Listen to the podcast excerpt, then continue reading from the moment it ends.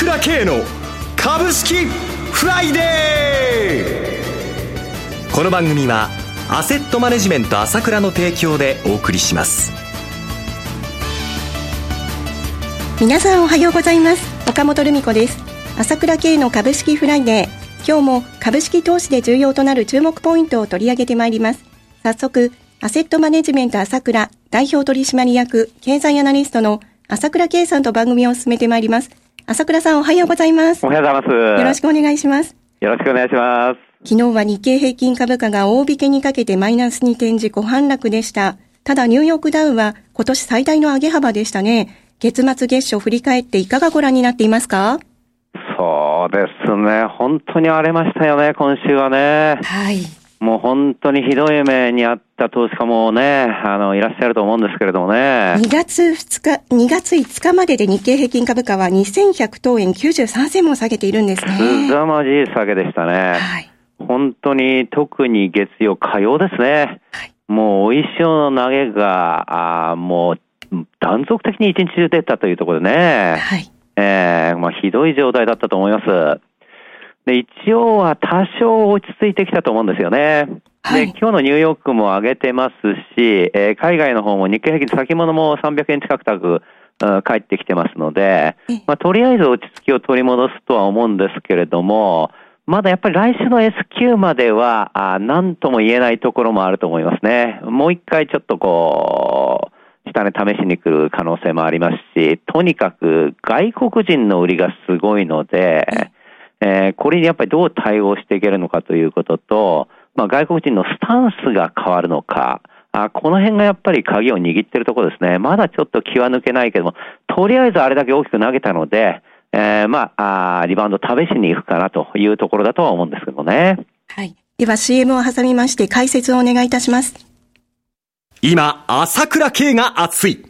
その鋭い分析力で注目を集める経済予測のプロ、朝倉慶が代表を務めるアセットマネジメント朝倉では、日々の株式情報を無料でリアルタイム配信中。アベノミクスで上昇した株式相場、投資家はここからどう対処すべきか。迷ったら朝倉慶。キーワード朝倉慶で検索を。アセットマネジメント朝倉は、証券取引、金銭有価証券の予託貸付行為は行っておりません。また、情報提供する金融商品のお取引では、相場変動などにより損失を生じる恐れがあります。取引説明書、契約締結前交付書面など十分にお読みいただき、ご理解の上お取引ください。金融商品仲介業者登録、関東財務局長、金中第605号。では、桜さん、この日経平均株価の下げが加速していることの詳しい解説をお願いします。そうですね、まあ、とにかく新興国不安ということは言われていますけれども、はい、まあ、私はそれは一つのきっかけにしか過ぎないと思ってるんですね。新興国の通貨安は一つのきっかけに過ぎないということですか？過ぎないと思いますよ。はい。えー、これ、下げ率を見るとね、はい、日経平均がここの昨日の引け値で年初から13%下がってるわけですよね。はい。もう暴落に近い形ですよね。1か月で13%も下がっちゃったなんてね。はい。ところが、ニューヨークダウは今日の引け値見ると、高値、いや月あ年末から見ると5%下がってるだけでしょ。はい。それからドイツの株価なんか見ると3%下がってるだけじゃないですか。はい、で、震源地と言われているアルゼンチンの株価は14%年末から上がってるわけでしょ？上昇しているんですね。上昇してるんですよ。はい、で、新興国、新興国って言いますけれども、まあその一角のトルコにしても、ブラジルにしてもですね、はい、せいぜい一番下げたところで7%程度なんですよ。はい、日経平均の下げが突出してるじゃないですか。はい、えー、で、トルコ、例えばアルゼンチンのね、いわゆる株式市場の時価総額ってってわずか5兆円の話ですよ。トルコの時価総額ってってわずか20兆円でトヨタ1社の時価総額にも及んでいないわけですよ。で、そこが直接日本の景気とか日本のその、いわゆるその状況にね、ものすごく劇的なね、えー、影響を与えるということではないわけでしょ、冷静に考えて。はい。アメリカの話でもなければ中国の話でもなかったわけだから。それにしては売られすぎじゃないですか。売られすぎですよね。えー、はい、その震源地がそれほど売られてないのに、はい、明らかにこれは、新興国というキーワードを材料にして、日本株を売り叩いてるんですよ。はい。日本株を徹底的に売り叩こうというところがあるわけです。はい。ええ。明らかにヘッジファンドですよね。ヘッジファンドですか？はい。はい、ですから、まあ、上げてきたのもヘッジファンドなんだが、ええ、今度はヘッジファンドのやり方っていうのは上げて取る、下げて取るということですから、はい、今度は徹底的に下げてね、暴落させることによって儲けようという力を最大限に働かせたのが今回の下げであって、自然に下げたんじゃなくて、大々的に売り手掛けをしたわけですよ。ですから、今日出たね、統計でも、はい、えー、外国人投資家7000億売ってるっていうわけだけども、まあ、異常な売り方じゃないですか。はい。まさに売り叩いて、下げて儲けようということなんですね。ええ、ですから、まあ今の制度の問題なんですけれども、私な、前から言ってますけれども、S q という制度があるわけですよね。はい。これは、売ったら売って、売りっぱなしで、いくら売っても買い戻す必要がないわけです。要は資金量があれば徹底的に売れちゃうわけですよ。はい。で、日本の個人投資家はね、信用で買ってるじゃないですか。買ったものは信用取引なんだから売るわけでしょ？はい。で、売り決済するわけだけど、その投げるように追い込んでるわけですよ。先物でどんどんどんどん下げて。で、ヘッジファンドの資金量は今250兆円あるわけですから、250兆円でレバレッジかけられてね、そしてね、5倍、10倍でかけられてね、日本市場に襲いかかられたんじゃね、それは叶わないですよ、個人投資家は。で、投げることによって投げさせられて、投げたところをまんまと買われてるっていうのが、これが構図であって、新興国云々の綺麗事じゃなくて、徹底的に売り叩かれたんだと。売って儲けようっていうその仕業で、これがここまで追い込まれたっていうのが私は主因だと思いますよ。わかりました。では一旦お知らせを挟みます。株式投資に答えがある。株高だからといって必ず設けられる保証はない。だからこそプロの情報が欲しい。そんな時に朝倉慶。経済予測のプロ、朝倉慶の情報は、アセットマネジメント朝倉のウェブサイトで、日々無料でリアルタイム配信中。迷ったら朝倉慶。キーワード、朝倉慶で検索を。アセットマネジメント朝倉は、証券取引、金銭有価証券の予託貸付行為は行っておりません。また、情報提供する金融商品のお取引では、相場変動などにより損失を生じる恐れがあります。取引説明書、契約締結前交付書面などを十分にお読みいただき、ご理解の上お取引ください。金融商品仲介業者登録、関東財務局長、金中第605号。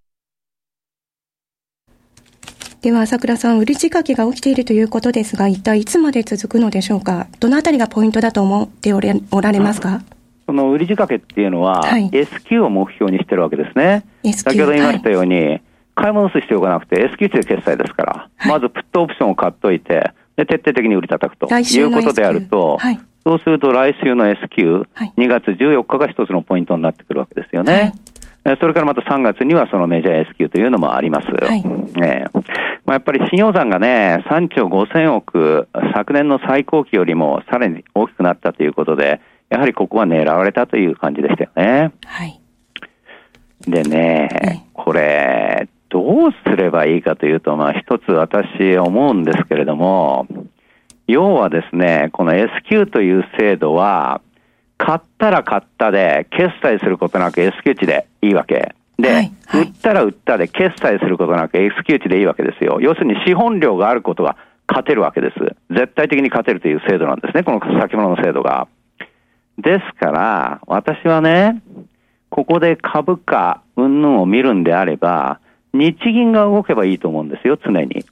日銀が動けばいいと。はい。はい、要は、日銀が今いろいろ買うと、ETF を買いますよとか、それからいろんなことを言ってるんですけども、そうじゃなくて、先物を買えばいいんですよ。はい。で、先物を買うでしょ？はい。で、先物を買って、日銀が先物を買って、日銀が買い上がって、それで S q 値ならいくらでも決めることができるわけです。要は決済する必要はないんですから。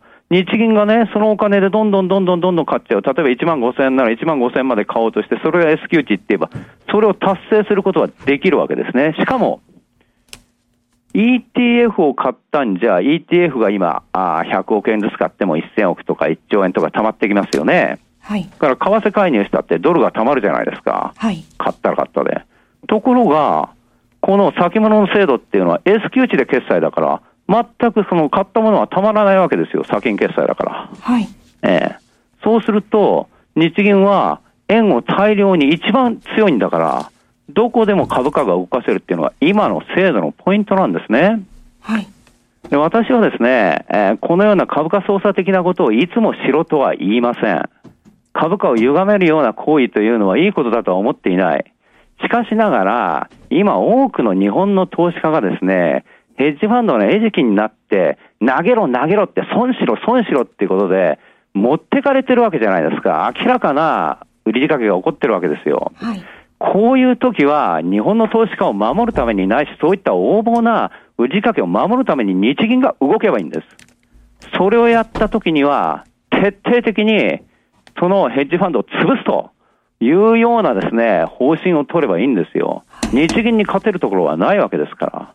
いや、私はですね、この今株価の、ああの、支えるためとか景気対策ということで、まあ ETF を買いましょうということで、100億円買いましょう、200億円買いましょうってやってますけども、そんな、黒田さん自身が言ってますけど、戦力の蓄次投入はしないって言ってますけど、株式市場に対してもやるんであれば、断固としたことでやるんであれば、いっぺんにですね、買うことはないんです。